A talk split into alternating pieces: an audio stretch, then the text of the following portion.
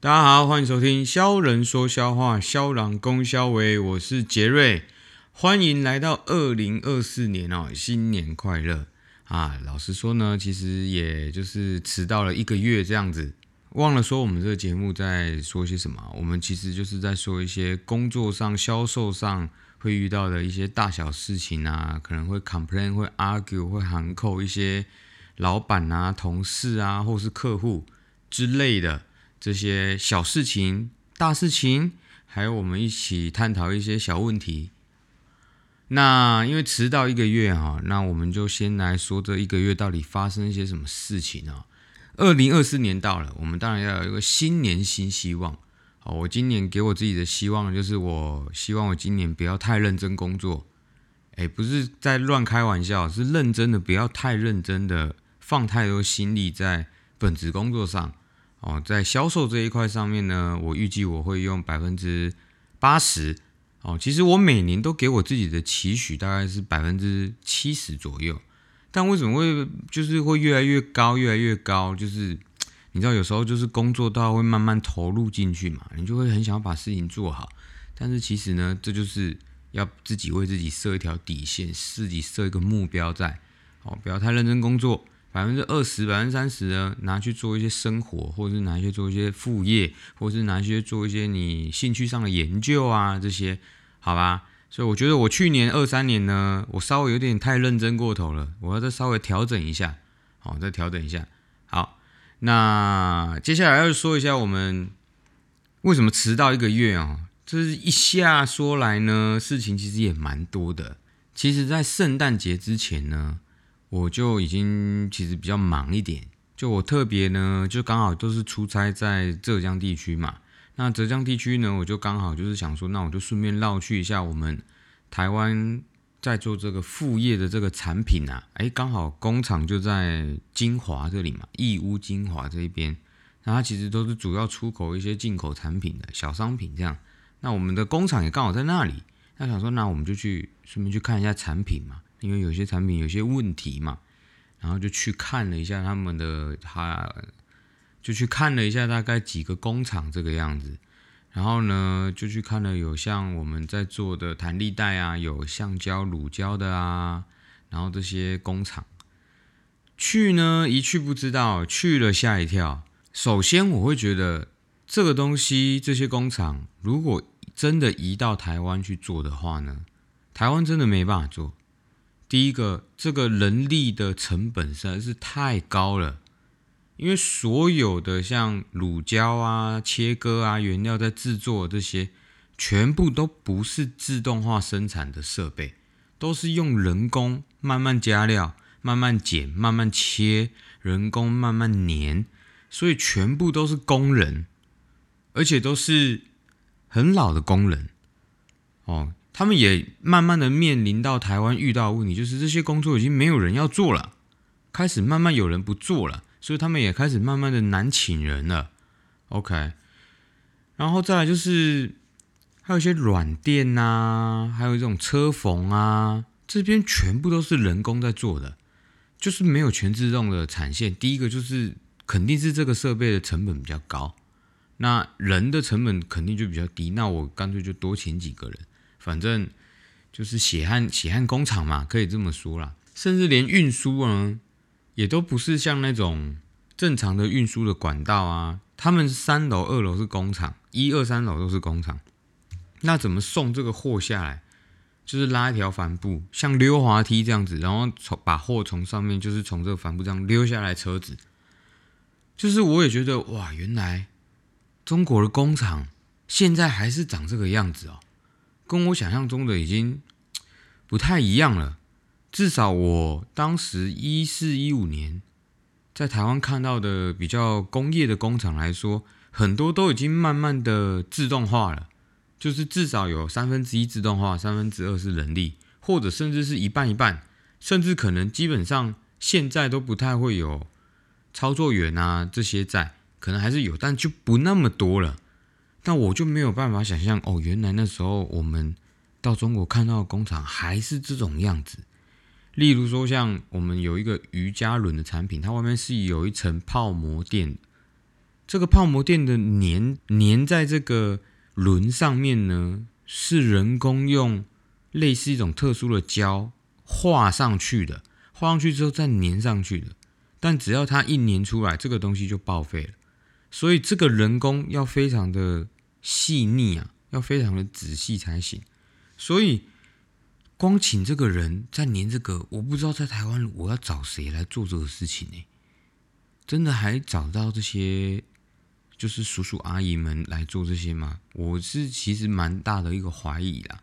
但除此之外呢，他们其他的工作我都能说做的比台湾人还好。例如说产品的研发，那一天呢，我就是去看了一些产品，我就也分享了一些我的想法。他也说，哎，他们可以试试看。那我们当初提出来的一些想法跟要求啊。他们也都不意外的，他们是很愿意尝试去做新的研发，甚至是能够克制化帮我们去做调整。例如说，我当时在 IG 有分享一个类类似拳击练习的一个拳击器，那我就觉得这个东西有一点太矮了，我觉得可以再高一点点，高个几公分。诶，那他就也跟我分享，因为如果高了几公分，这个杠杆的原理下面的吸盘可能会吸不住。所以可能这个吸盘的半径也需要增大，诶，他就能够去帮我做这个一整套系列的调整。所以他们在刻字化的调整上是非常非常的，怎么说呢？相对台湾来说是非常便捷的，而且他们很愿意去做客人这个调整的这种刻字化的尝试。就整个代客知道那一次看完整个工厂之后，我真的觉得。这是真的以客为尊的一个概念，就是他把金字塔是倒过来的，他不是以最终的消费者为导向，他不会以一个最新，他不会以成本为考量，当然成本也是一个考量的元素之一，但是他会算给你看，他会把一整个以你的要求的角度先为主，然后再告诉你这个样的成本，你能不能接受，然后呢？他会去算一系列的可以替代的方案，来让你去解决你要的要求，很棒诶，而且时间非常的快，他很快的时间就能够把这个东西做出来，然后把这个样板还有所有的方案解决方法都给到你，都不需要去催。甚至我觉得他们在商场上这些人是有一点热情的，人家都说台湾人其实是蛮热情的。就是最美的风景是人嘛，但我觉得在台湾的商场上其实不是这个样子。你说一般的人呐，或路人呐，这些在市井街民的这些我们这些好朋友们，可能会是这个样子。但是在商场上，其实我觉得还好，大家还是各办各的事情，不太会去非常的热情。那一次是我们第一次去访这个中国的这个厂。他们非常热情，一定要把我留下来吃饭啊，或或者是晚上还要去喝个酒啊，这样子，我都说啊，不要不要不要不要不要！大概从中午讲到了下午，一整个下午的房场的时间，他就是一直要希望我们留下来，甚至我们都已经说啊，我们因为有要找个理由要就是回另外一个车站要去送一些客人这样子。他甚至都已经说，他要在派车过去一个小时时间，等我们送完之后，再派车来接我们回来再吃饭，连酒店都要帮我们订好了。就是我是真的有一点点、一点点的吓到，就是有点太热情了。甚至到了晚上要吃饭的时间，都还在打电话确认说：“哎，你们真的有有吃饭吗？有安排好吗？需不需要？”我们派车过来，还是甚至我们过来都没有问题。我就是认真的觉得，就是太热情，真的是太热情。虽然我不知道是有什么特殊的用意啊，但是就我第一印象直觉，我会觉得非常的好。怪不得就是所谓的见面三分情，这个公司工厂真的做的非常的棒。那反观呢，就是我前面说的这个东西，如果在台湾能不能做，我觉得有一点难。这也就是所谓的鸡生蛋跟蛋生鸡的问题，就是台湾肯定是需要有一定的量，才能做到这个样子的规模，或者是这样子的要求。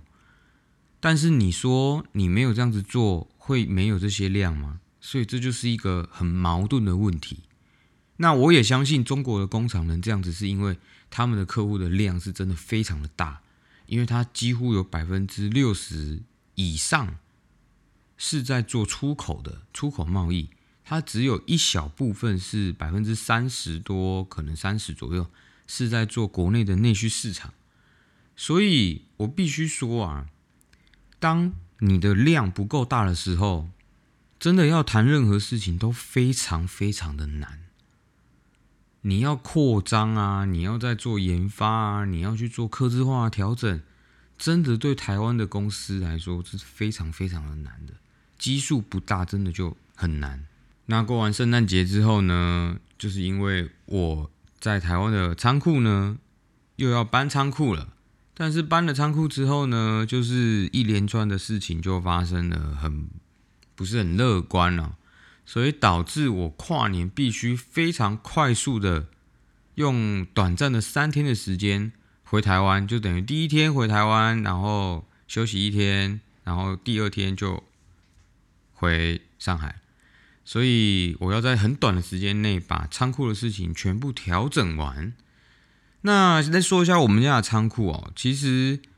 我们做这个跨境的虾皮的这个项目呢，其实已经第三年了。那第三年呢，我已经每年都换仓库。那这一次呢，我们换了一个一百零二平的仓库，然后高大概是已经有三层楼高的这么大的仓库。我是希望以后不要再换仓库了，因为呢，我每年只要一换仓库呢，就一定会出事情。一般仓库就出事情，那想必其实也是很正常的。为什么这么说呢？因为人性就是这样子。因为当你得到的是一模一样的，但你付出的比你原本想象的还要多的时候，那你就会不愿意这样子做嘛。再来就是你就会想要更多的报酬嘛，对吧？那你想一下，你本来今天打扫房间可能只需要打扫你自己的房间跟客厅。现在你家突然变大了，多了五六个房间，多了一个游泳池，还有八个阳台。那你的薪水没有变，那你当然会觉得啊，我我应该值得更多啊，或者是，哎，你这当初是不是应该我那也做习惯啦，我现在就不习惯，所以呢，就会有人开始就觉得哎不舒服啊，或干嘛？人就是这样，待习惯了就不会想要改变。但是重点。我已经先说好了，我年底一定会搬仓库，我一定会搬。那很奇怪，我也每一个礼拜在这之前还没有搬之前，我都每一个礼拜，我肯定都会询问我们台湾的伙伴们，就是，诶，有没有问题呀？哦，有没有需要我帮你解决的啊？有没有需要我帮你协助的啊？没有问题，很 OK，不需要协助。好，结果呢？到了搬完仓库之后，大概一个月，也不用一个月，就是两个礼拜，就说他不想做了。OK，你不想做，我也觉得没问题嘛。就是每一个人肯定都会有自己觉得舒服不舒服的，那没关系。你觉得不舒服，那就算了。到了最后一天，他要离职的时候，他发了一篇大概小作文给我，但应该写的跟一篇小说一样长，给我告诉我说他。因为这个搬仓库的事情啊，这个工作内容啊，叭叭叭叭叭，一大堆列出来哦。那我就心里就觉得奇怪。我每个礼拜都会打电话问你，哪一些状况要你解决，哪些问题是需要我帮你解决的吗？你有没有问题？你需不需要协助？但是你都不告诉我，然后等到你要离职的最后一天 last day 的时候，你打了一大篇的像小说一样的东西给我。请问我当时没有问你要不要我帮你解决吗？这就是很奇怪。我也在思考这个问题，这是这是不是我们台湾教育的问题，让我们不知道，就是说让我们没办法知道自己要的是什么，甚至连自己的问题都不知道怎么样问出来。就是你会觉得哦，我不舒服，但是我真的问你的时候，你讲不出来。你不知道你哪里不舒服，你不知道哪里不正确，就是你是哪里你不知道怎么表达，还是你根本就不知道这个是一个问题？所以我就也在思考这个问题：说为什么每一次遇到这种需要改变的事情的时候，他们都没有办法清楚的表达自己的问题，或者是说他们没有办法知道自己要的是什么？后来呢，我也理出来了，其实是很大一部分呢。他们会有一种你说面子上的问题吗？脸皮比较薄，不敢问。这相对来说，在中国的伙伴或者是员工来说，他们不会有这个问题，因为他们就是 follow 老板的交代的事情。但是只要老板不交代的事情，他是绝对不会做的。所以你问他有没有问题，他基本上有问题，就是说，哦。在我工作范围之外的事情，我今天遇到了，但我没有做哦，然后这样告诉你。那如果是你再重新交代他这个事情，你必须得做，哎，那他就哎又听进去了，他又他又能继续做了。所以他们在这种你在能够给他 A、B、C，他就只做 A、B、C 这种人的时候，相对来说有时候就很简单，你懂吗？就很简单。但台湾的这些伙伴，我很常遇到就是。你给他 A B C，但是他想要用他的顺序是可能是 C A B，但是你又做不好，那你做不好，我也觉得也没关系，那你就是在照我的方式 A B C 做好就可以了。但是他又不愿意，他又觉得 A B C 听起来怪，做起来也感觉就会有问题，然后最后还是没有做完。那我就觉得很奇怪，就我真的一直很思考这个问题。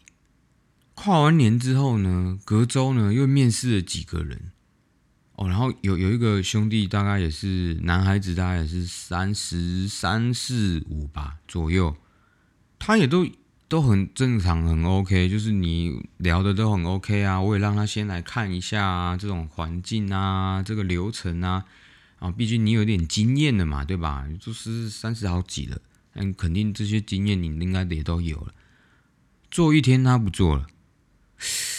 那我又在思考，哎，这个东西不适合你，然后你，我就在思考，就是说，哎，兄弟，如果你已经到三十几岁、三十五岁，你的职涯一直甚至都还是在下游，都没有成长，那你是不是应该要检讨一下你自己？你有没有想过，当你一直做同样一件事情、同样一个工作，你却没有得到？相应的成长跟成长跟起步的时候，是不是应该要好好的检讨一下自己？是不是自己的哪一个方向跟哪一个行为呢？其实是阻拦自己往上走的这个流程呢？这确实是要反思一下吧。为什么你做了这么久，这么年纪到了这样子的阶步的时候，还在？属于下游工作，那是不是应该要思考一下为什么？那很多人就会说：“哎，你一定是个惯老板呐，怎么那么坏呀？坏心眼呐！”我跟你讲，每一个怪老板，或者是惯老板，或者是坏老板，一定都被伤过心呐，一定都被伤过心，就是都被这些这这些这些伙伴呐、员工伤心的。绝对是我这么用心的对你，我这么愿意的付出我的利润给到这个组织里面，但是你说翻脸就翻脸，你甚至没有任何预兆，也也不沟通。重点是我很愿意沟通，但你不沟通，你甚至不知道自己要什么，你不知道你自己的问题，就我真的是挺伤心的。所以现在呢，我也自己又调整一下，我觉得我不能不能对对对其他人这么好，该怎么样就怎么样，该走的原则就是要走原则。因为我其实蛮伤心、蛮难过的。后来呢，我就有找了几个朋友啊，就是也是有有公司有创业的这些朋友啊，然后聊聊啊，然后有一些带团队的这些朋友也来聊一下，就说啊，我最近遇到这个问题啊。然后他们就说：“其实呢，他算蛮有良心的，就是他至少还提前跟你讲，我们有的是做到一半呢，觉得天气太热不做了；我们有的是做到早上才跟你说他今天不来了，然后以后也不来了，然后提前一天告诉你，已经算有一点良心了。他提前一个月、两个礼拜告诉你，已经算是你有拜拜了。我说：哇靠，真的假的啊？然后他就我们就开始分享一些很多事情的啊。他说他有员工啊，因为哦，因为中午原本是。给他们吃饭时间，但是算工作时间嘛，就是不扣钱的意思嘛。结果这个兄弟呢，就跑出去剪头发了，然后他就回来跟老板说：“哎，不是啊，因为我们中间不是有吃饭休息，但我今天不吃饭啊，我可以去剪头发吧？好像意义上也没什么问题，但是呢，那你至少也得说一下吧，兄弟，对吧？然后还有呢，就是，哎，那我中午不吃饭，那我这一个小时可不可以直接换钱给我？哎。”这个很莫名其妙哎，是不是？然后还有一种就是自己原本说今天离职的，就是做到最后一天，可能是明天。结果呢，明天他又问他自己几点上班。那你到底是想怎样，兄弟？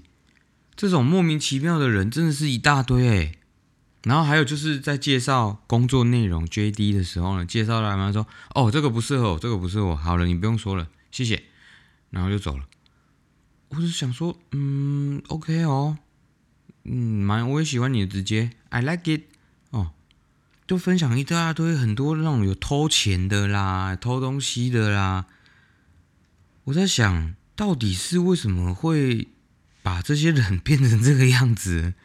我真的是很纳闷呐，就是蛮纳闷的。这个职场上的环境，难道我们真的做的不够好吗？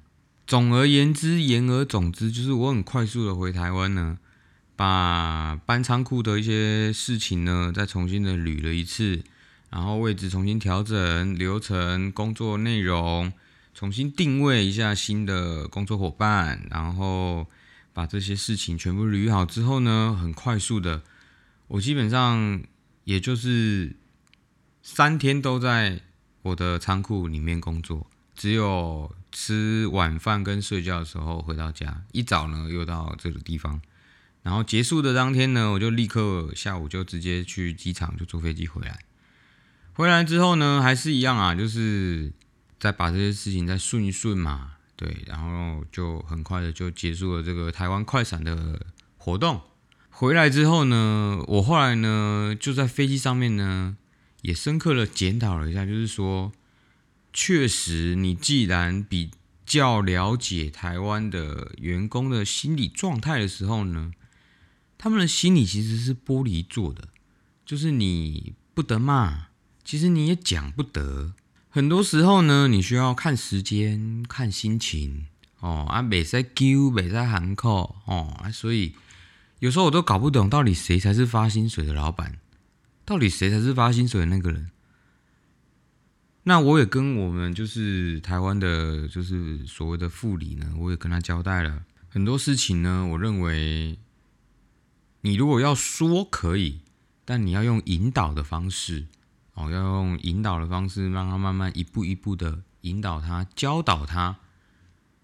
哦，那也让我想起我曾经在中山大学听过一个呃台湾 Shop 分公司的 CEO，他陈仲成。他也分享过这个，当时我还年轻，我完全不懂他这个里面就是没办法体会嘛。现在我终于能够能体会了。当他做错事情的时候，当你的员工做错事情的时候，你不能直接讲，也不能直接告诉他答案，你也不能骂他，你也不能觉得说你骂了他之后他会知道。你必须像教小学生一样，为什么？加减乘除的由来哦，先加一加一哦，减会变怎么样？乘是怎么样？哦，然后慢慢的引导他到最后哦，原来开根号的原理是这个样子哦，原来方程式是这个样子哦，你要引导他这样子去往对的方向去做才可以。好，那我也是把这一套系统呢，重新交给我们台湾的副理，哦，让他好好的去能够跟。其他的同事去做一样的讲解哦，我也不希望这样的事情一再的发生啊，一再的一再的发生啊，希望能找一个强化玻璃来的，就是那种防弹玻璃的，不会碎的那种是最好。但有点难呐，真的是有点难。就是还是有很多面试上的事情，但我就很也觉得很奇怪，因为因为中国挺大的，我们电话面试或者是视讯面试是一个很正常为过的一个流程，但台湾的尤其是高雄，我发现他们面试。视讯面试啊，电话面试都很像看到鬼一样。